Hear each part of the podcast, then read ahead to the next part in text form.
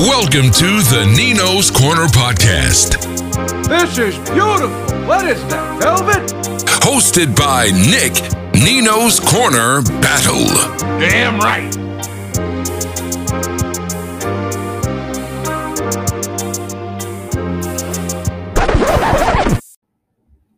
What's up, peeps? Nick Battle, aka Nino's Corner, man. First off, if you like what you're listening to, man, give me a five star like, a comment, a review, something. Hook a brother up, you know. But today, guys, you guys know I am a Longhorn to the day I die.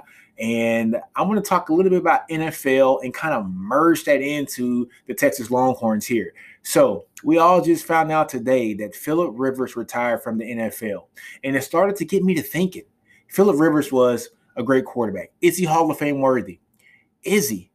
Don't know. He came from a hell of a draft class, right? Him, Big Ben, Eli. The only difference between him and those other two guys is that they got two rings apiece and he doesn't have anything. So it's it like started making me thinking here, guys. Is Sam Ehlinger from the Longhorns, the Philip Rivers, you know, like the Texas version of Philip Rivers. And hey, hold on a minute. Just listen to me on this, guys. I know you guys are going to fuss at me about this, but when you look at this and when you listen to this, right, Philip Rivers has every record known to man when it comes to being a quarterback for the San Diego Chargers, or I'm sorry, now the Los Angeles Chargers. Every record, guys, where there's passing yards, completions, uh, passing attempts, passing touchdowns, everything. He is the stat leader for every known category of passing when it comes to being a QB for that franchise. Sam Ehlinger is second on all the passing lists to only one guy, and that one guy is Colt McCoy. You would think when you're at a big time blue blood program like Texas that if you're second on any list or on every list for one of the most storied positions and one of the most best positions on the field, the captain, the leader of the team as the quarterback, that you're going to be a top three at that position for your entire school.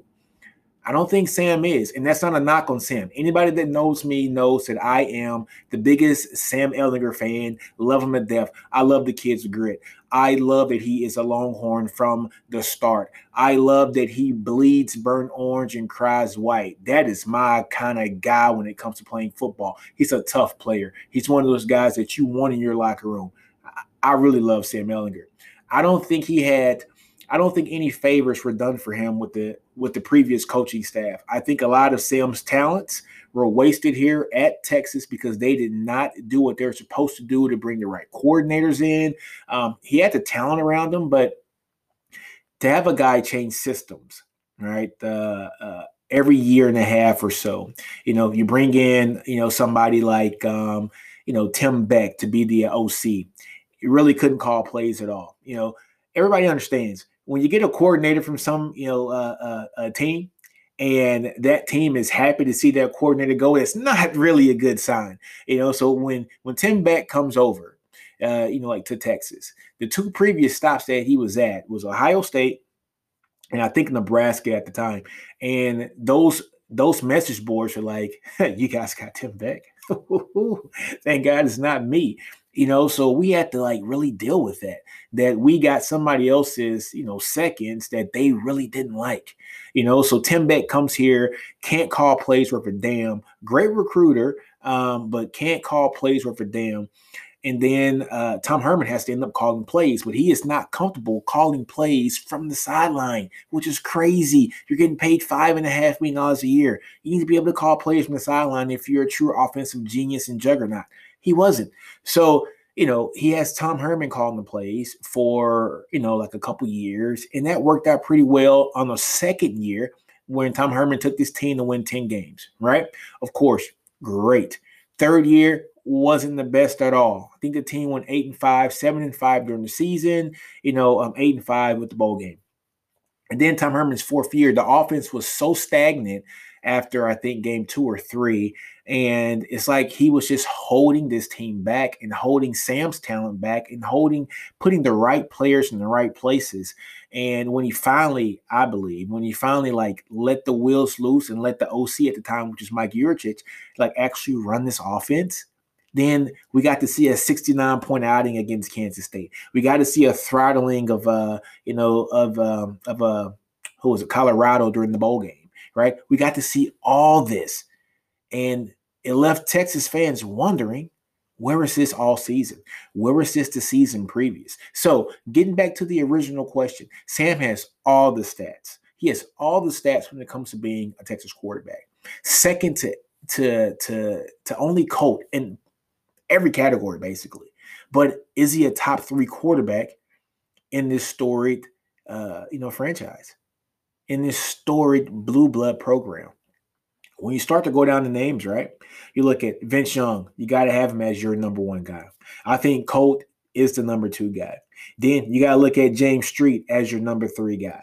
Then you got to look at Bobby Layne, probably as your four. And then you got to look at Sam.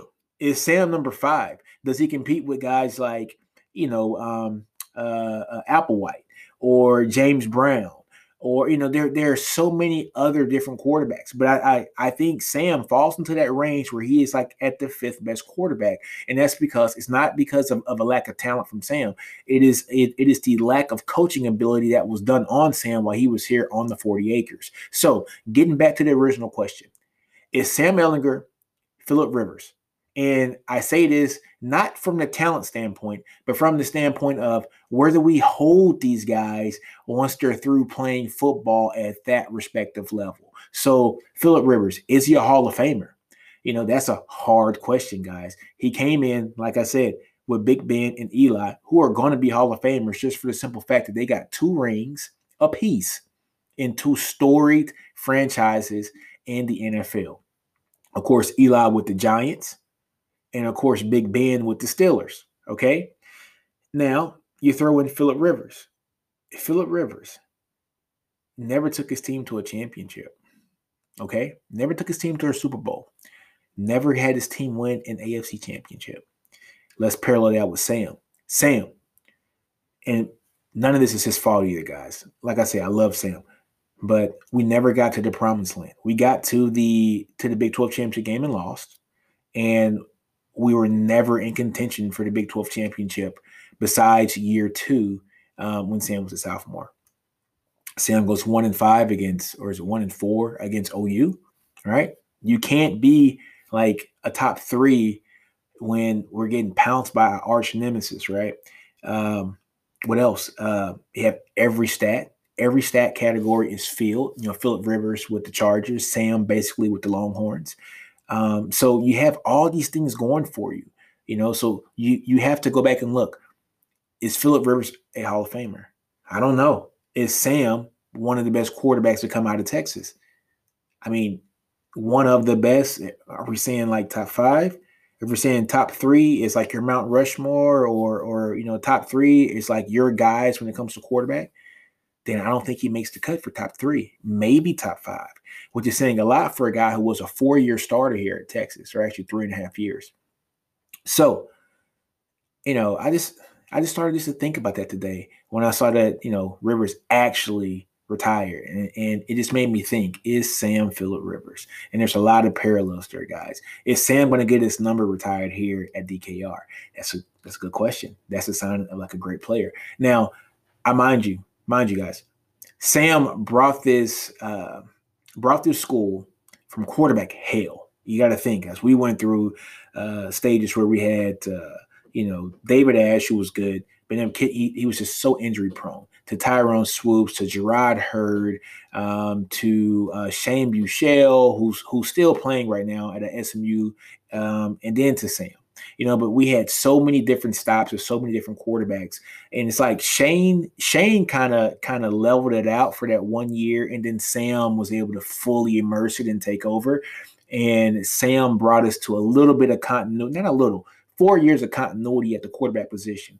But when you have a guy of his skill level, his talent level that everybody gushes over, four years as a starter, we would expect to at least have one Big 12 championship. And we weren't blessed to have that. And it's not, I don't think it's because of Sam. I honestly think it's more of the coaching staff. Um, however, we got, like I said, we got new coaches here. I was very interested to see whether Sam was going to come back for a fifth season to play under Sark, and it, you know it never happened. Probably for the best, you know. So Casey Thompson's going to be the starter next year, or or Hudson Card. You know they're going to play it out. However, uh, yeah. But just getting back to the subject on hand, it just made me wonder, guys is Sam Ehlinger the NCAA Texas version of Philip Rivers. He got a lot of stats, did a lot of great things for the organization, but have nothing to show for it, meaning no championships, no college football playoffs. You know, we got a couple Alamo Bowl um, wins. Um, we got a Texas Bowl win. Um, and I think we got two Texas Bowl wins. Yeah, so two Texas Bowl wins and two. No, no, no, no. Sorry about that, guys. A Texas Bowl win. I can't forget the Sugar Bowl win. Come on, Nick. Come on, you know the Sugar Bowl win against Georgia and two Holiday Bowls. One against uh, Utah and one against Colorado. So we got four bowl wins. We got four bowl wins. Probably the most successful one out of all those was the Sugar Bowl down in New Orleans. Uh, but as Texas fans, our goal is to compete for the Big 12, and that's something that we haven't done but one time, I think in the past 10 years here, and that's something that we have to change.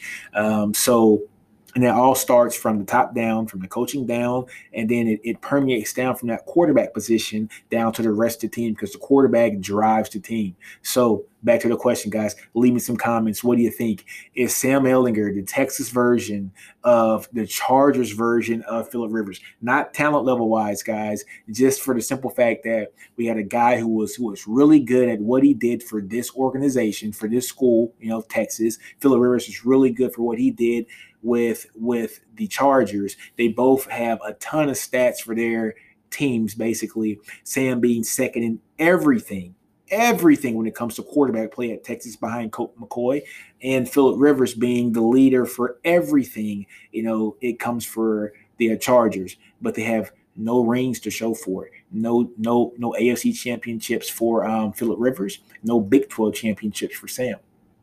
No Super Bowl championships for Philip Rivers no college football playoffs or national championships for Sam. And that's one thing that we got to look at. Are they are the situations similar? Let me know what you guys think. Leave me a note, leave me a comment, man. But I'm out of here, man. Nick Nino's corner battle. Like I always in these things, man. Do you. Don't be afraid to fail. Outgrow your environment. Understand your brilliance, man. Do you. I'm out. Nino's corner. Love you guys.